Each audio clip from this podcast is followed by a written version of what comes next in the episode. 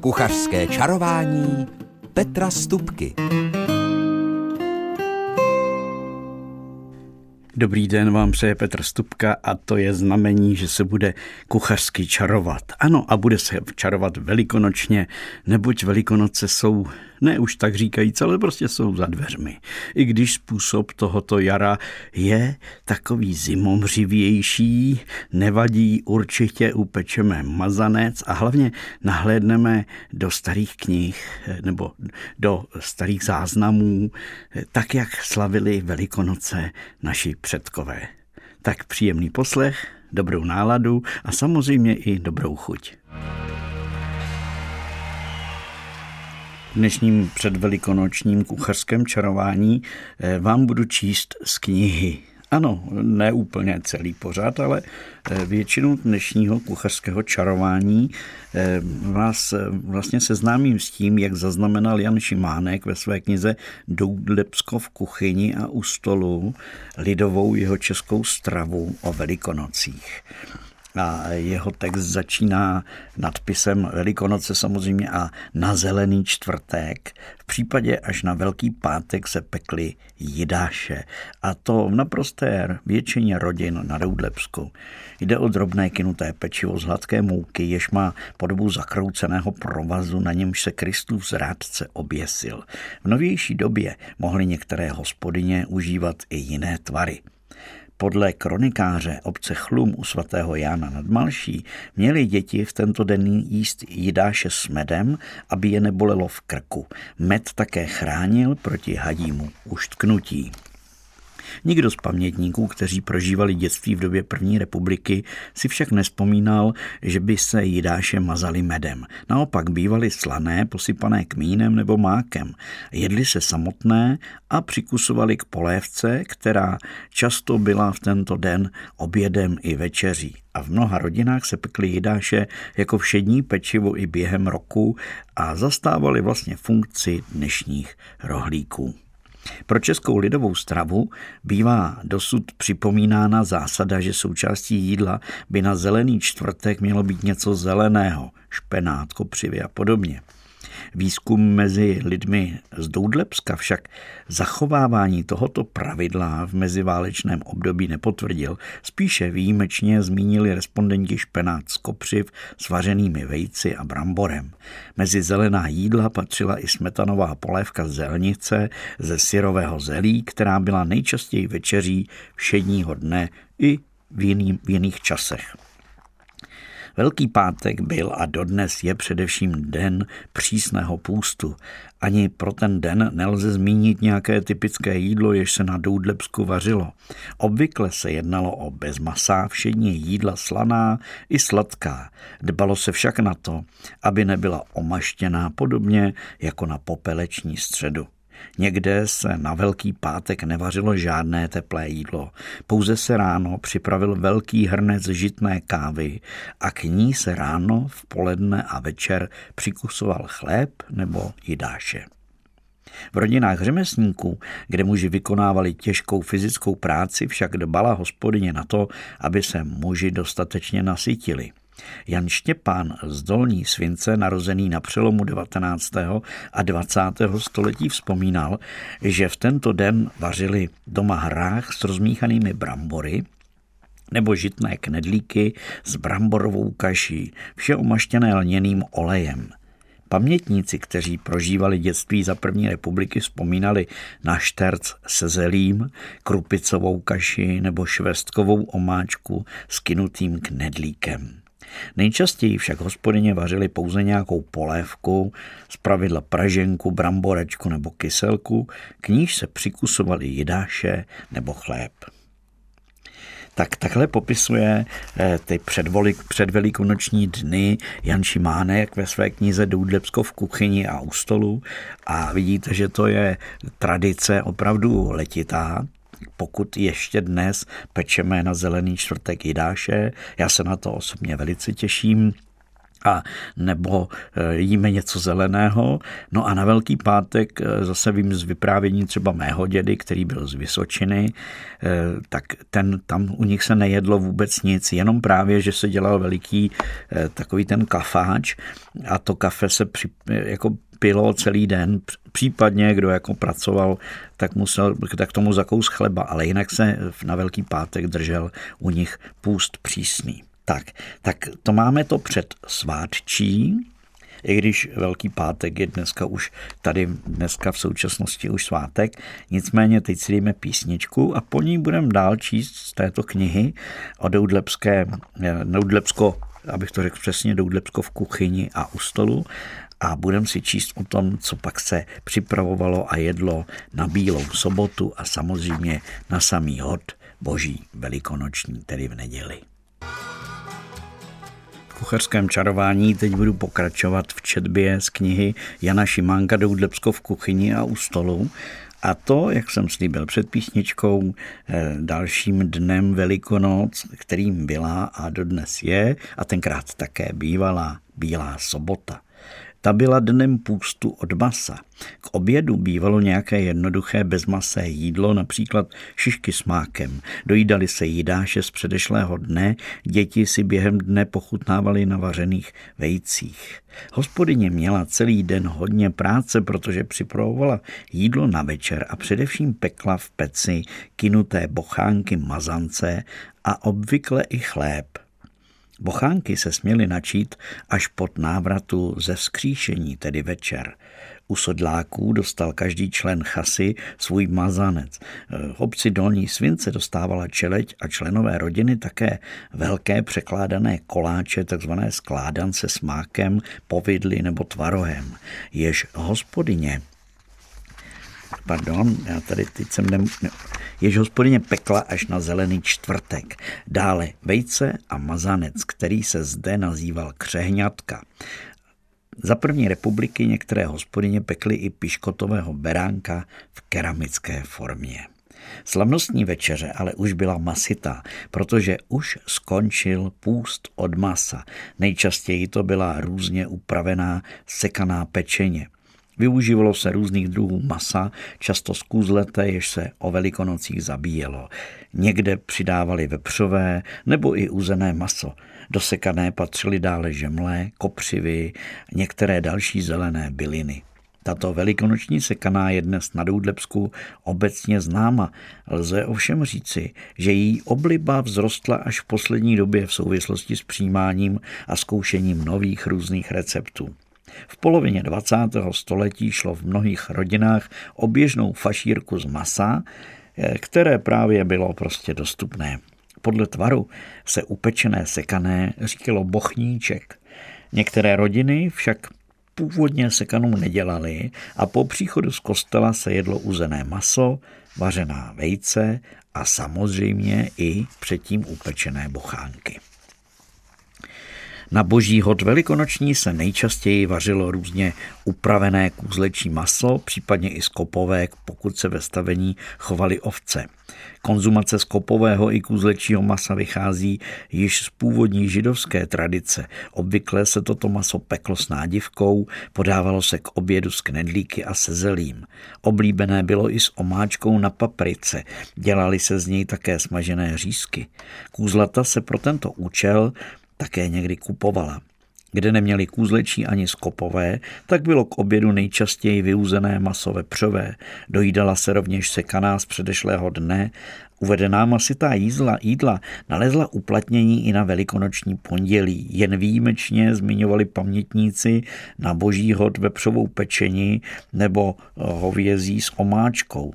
Drůbež nebývala o velikonocích nikdy, protože kuřata či housoto se na jaře teprve líhnou z vajec a je nutné je nejprve několik měsíců vykrmovat. Součástí velikonočních svátků bývalo na Doudlepsku v 17. a 18. století běžně také obřadné svěcení pokrmu. Mohlo probíhat buď na závěr slavnosti, skříšení na Bílou sobotu, nebo častěji během dopoledních pší o božím hodu.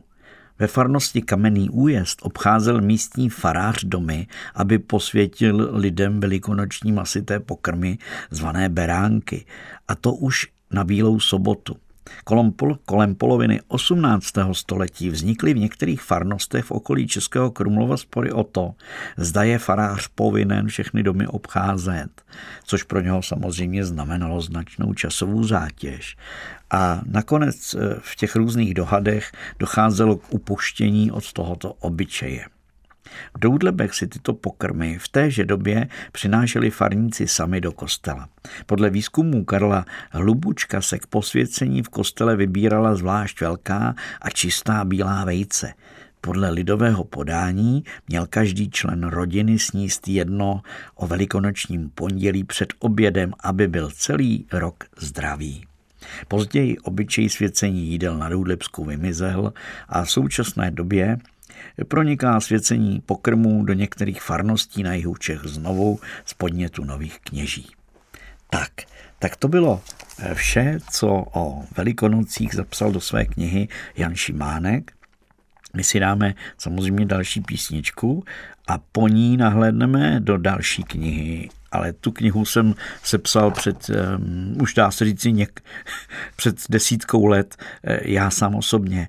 Eh, říká, jmenuje se Kuchařské čarování z babičina stříbrníku a do ní jsem eh, právě schromáždil takové ty lidové tradiční recepty, tak jak jsou zvykem připravovat v naší rodině. Tak do ní nahlédneme. V dnešním už velikonočním kuchařském čarování Eh, se dostaneme konečně teď k několika receptíkům nebo nápadům pro ty příští sváteční dny, protože už jsem mluvil o velikonočních nebo eh, jarních bylinkách v minulých kuchařských čarování, o tom, jak je třeba nějakou tu kopřivu uštípnout, spařitý a přidat do toho či onoho pokrmu, ale stejně tak eh, jsou i další byliny, ale nebudu teď tady z toho dělat bylinkovou nějakou poradnu. Nicméně, ať už si uděláte kopřivovou omáčku, nebo si uděláte hastrmánky, nebo kopřivové brambory. Věřte, že jsou to starodávné pokrmy a že tyto pokrmy jsou zároveň velice ozdravné, protože obsahují kopřivy. Třeba ty kopřivové brambory jsou de facto šťouchané brambory s cibulí, česnekem a kopřivami. Přičemž se ale dodržovalo to, že se oškrabané, nakrájené brambory zalili tím, tím výluhem z kopřiv. Takže nejprve se spařili, opláchli kopřivy, pak se spařili tou vodou, která je spařila. Se zalili brambory, ty se mírně osolili, okmínovali a v té kopřivové vodě, vlastně v tom kopřivovém té se ty brambory uvařily. Pak se to slila tato voda ale nevy, naši předkové ji nevylévali, ty dávali ještě tak, aby se dostala do žrádla pro dobytek, pro prostě pro to další hospodářství. A e, do těchto těch brambor se zašťouchal společně se smetanou nebo kysanou smetanou se zašťouchaly posekané kopřivy, spěněné s cibulí a s česnekem. E, na pánvičce samozřejmě v tuku, nejspíš v másle. Já bych to udělal určitě v másle, aby to pěkně vonělo a výborně chutnalo tak proč si neudělat k té slavnostní pečení třeba takovéhle kopřivové brambory. Já osobně dělám rád eh, takhle brambory šťouchané se špenátem a nebo s porkem spařeným, ale na ty kopřivové brambory, na ty se těším, že si je teď o velikonocích udělám. Ostatně letos už je kopřiv požehnaně, já jsem včera na procházce natrhal, no natrhal ne, to bych eh, vymýšlel, on jsem takové malé staré nůžtičky a těmi si ty kopřivy ustřihnu a potom je ještě pomocí těch nůžek jako pincetou dávám pěkně do pytlíku ale spařil jsem si kopřivy, udělal jsem si výborný čistící čaj a potom ty kopřivy, které mám takhle spařené, eh, nasekané nechám v mrazáku až do velikonoc, protože jich potřebuju velké množství, tak abych potom neměl od velkou kopřivovou brigádu. Takže nezapomeňte na kopřivy. O tom, jak dělám velikonočního kapra, jsem mluvil už mnohokrát, ale není to můj vynález. Naši předkové už to dělali opravdu v dávných dobách minulém kuchařském čarování si možná vzpomenete, že jedna z posluchaček říkala, že dělali vlastně toho kapra na černo, jako klasicky, takovou tu vánoční černou omáčku i na Velikonoce, ale velmi často se připravoval tak, že se z prutka opekl, pak zalil vejci, ve kterých zazbyly různé bylinky a takhle se ta ryba dopekla pěkně zvolna v troubě nebo v peci. Takže kapřík, proč ne?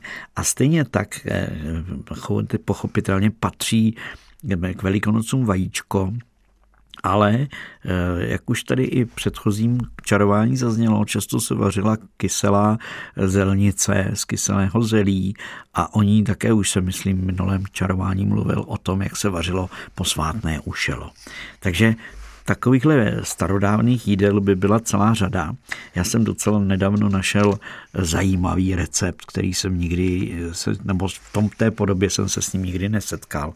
A sice je to recept, kdy se vlastně upravovalo to uzené maso které bylo z doby masopustu, že jo, pak se e, nakládalo po zabíjačce, pak se vyudilo, takže právě o velikonocích, že se dělalo pečené na kyselo. A to pečené na kyselo znamenalo, že se na větší kusy nakrájené to uzené maso dalo do pekáče se spoustou kořenové zeleniny a cibule nakrájené na plátky nebo kostičky a Eh, všech, vše se zalilo vývar odvarem z koření, a takže tam bylo divoké koření, tak jak běžně, takže se udělal takový odvar, tak to hospodyně tenkrát udělali výluch a tím zalili tím kořením, kořeněným vývarem nebo odvarem zalili eh, to maso se zeleninou. A to se nejprve zvolna dusilo na sporáku a nakonec se teprve zapeklo a nakonec se doplnilo octem, takže tím se okyselilo a takhle se jedlo samozřejmě z knedlíky,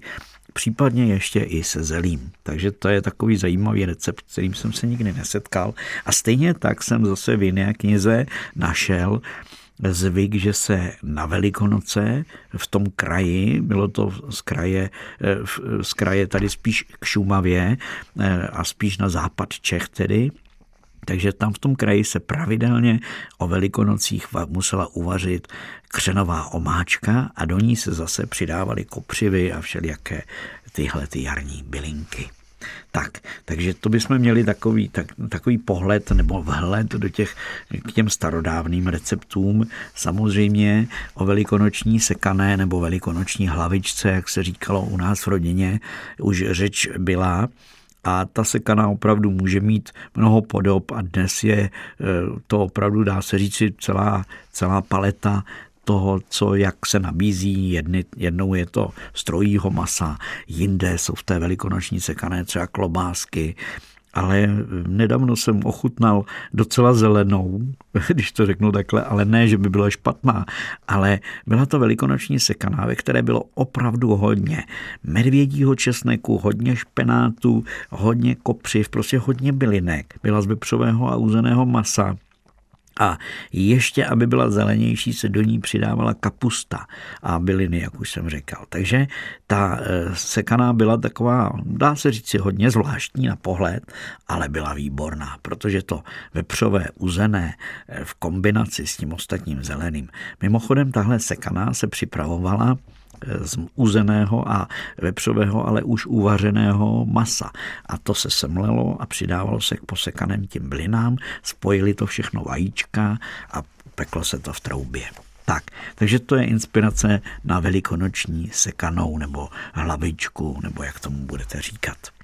No, samozřejmě sváteční velikonoční pečeně u nás doma nebude kůzle, i když ho osobně mám velice rád a považuji to za jedno z nejlahůdkovějších pochoutek, kterou si člověk může dopřát. Takže u nás bude na stole kůzle až někdy v květnu, až trošku, až trošku vyrostou ta kůzlata, na které má můj synovec políčeno. Nicméně eh, může to být samozřejmě i, i jiná pečeně, ať už to bude to uzené, už zmiňované, anebo, a to doporučuji, protože stejně jako kůzlečí, tak i jehněčí maso patří mezi lahůdky. A jsou lidé, kteří řeknou, no kdo bude baštit takovéhle malé mláďátka, mladá mláďátka, to je, to je špatný člověk. Já bych to určitě takhle nebral, nechci se o tom dohadovat, nicméně je to obrovská tradice. Tradice, která opravdu sahá k samým kořenům našeho, eh, naší kultury a, a lidstva jako takového. A dá se to najít ve všech kulturách, že se vlastně při svácích jara něco mladého zbaští, když to řeknu takhle, takhle jednoduše. Tak, takže jakou pečinku si připravíte, to opravdu nechám na vás. I když o velikonocích by se neměla drůbež, tak u nás doma stoprocentně jeden z obědů slavnostních bude kachna upečená, protože to je naše nejoblíbenější rodinné jídlo. No ale byla řeč o tom, že k té pečínce se dělala nádivka, tak to je další takový typ, že ať už v tom pečeném mase, nebo jako moje babička, kterou jsem tedy nepoznala, ale jako to vypráví moje maminka, tak její maminka dávala, dělala pe, sekanou, eh, teda dělala nádivku k té vepřové nebo jiné pečení nebo i k drůbeži. Zvlášť. Ona ji často vařila v ubrousku nad párou, takže to byl vlastně takový karlovarský zvláštní knedlík, jak se tenkrát také připravovali knedlíky žemlové.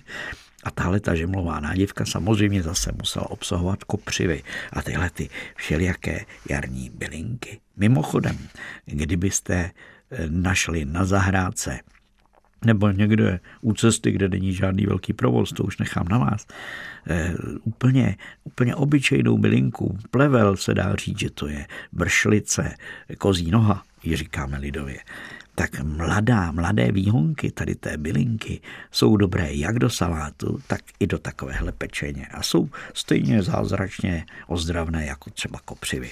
To jen tak pro zajímavost. Takže nějakou nádivku k tomu masu to se také slušelo a patřilo. No a samozřejmě nemůžeme vynechat eh, sladké velikonoce. O jídáších řeč byla, ať už budou slané nebo sladké. Jestli budete dělat beránka, nevím, ale určitě mazanec patří na stůl. Ať už to bude sirný koláč s tvarou, anebo ten klasický mazanec, poctivý s máslem. Já dávám na půl kila mouky, dávám nějakých 70-80 klidně 100 gramů másla a ten mazanec potom je, jak se patří. Ale eh, ten recept určitě znáte nebo nějaký svůj domácí máte. No a teď, jak tak koukám na čas, tak nám už nezbývá čas na písničku, ale jenom na znělku, která ohlásí kuchařský kalendář. A ten samozřejmě bude také ve velikonočním duchu. Kuchařský kalendář Zítra je e, škaredá středa, tak myslete na to, že by se mělo i v kuchyni něco pokazit. Aspoň tak na to vzpomínala moje maminka, že jako děti, třeba maminka jejich dělávala lívance, protože se uklízelo a tak se nadělali lívance a potom se jedli lívance z povidly tak některý ten polívanec bylo třeba při tom pečení trošku porouchat, trošku ho jakoby, aby nebyl tak pěkně kulatý a to eh, moje maminka jako malá holčička velice ráda dělala, že šťouchla prostě a měla to povolené od maminky, protože ta byla velice přísná, tak šťouchla do toho lívance a ten lívanec byl pochroumaný, jak se patřilo na škaredou středu. Na zelený čtvrtek, o tom už byla řeč, tak by se mělo jíst něco zeleného, nejenom pít nějaké zelené pivo, které se pro tenhle ten den také už čepuje v našich hostincích.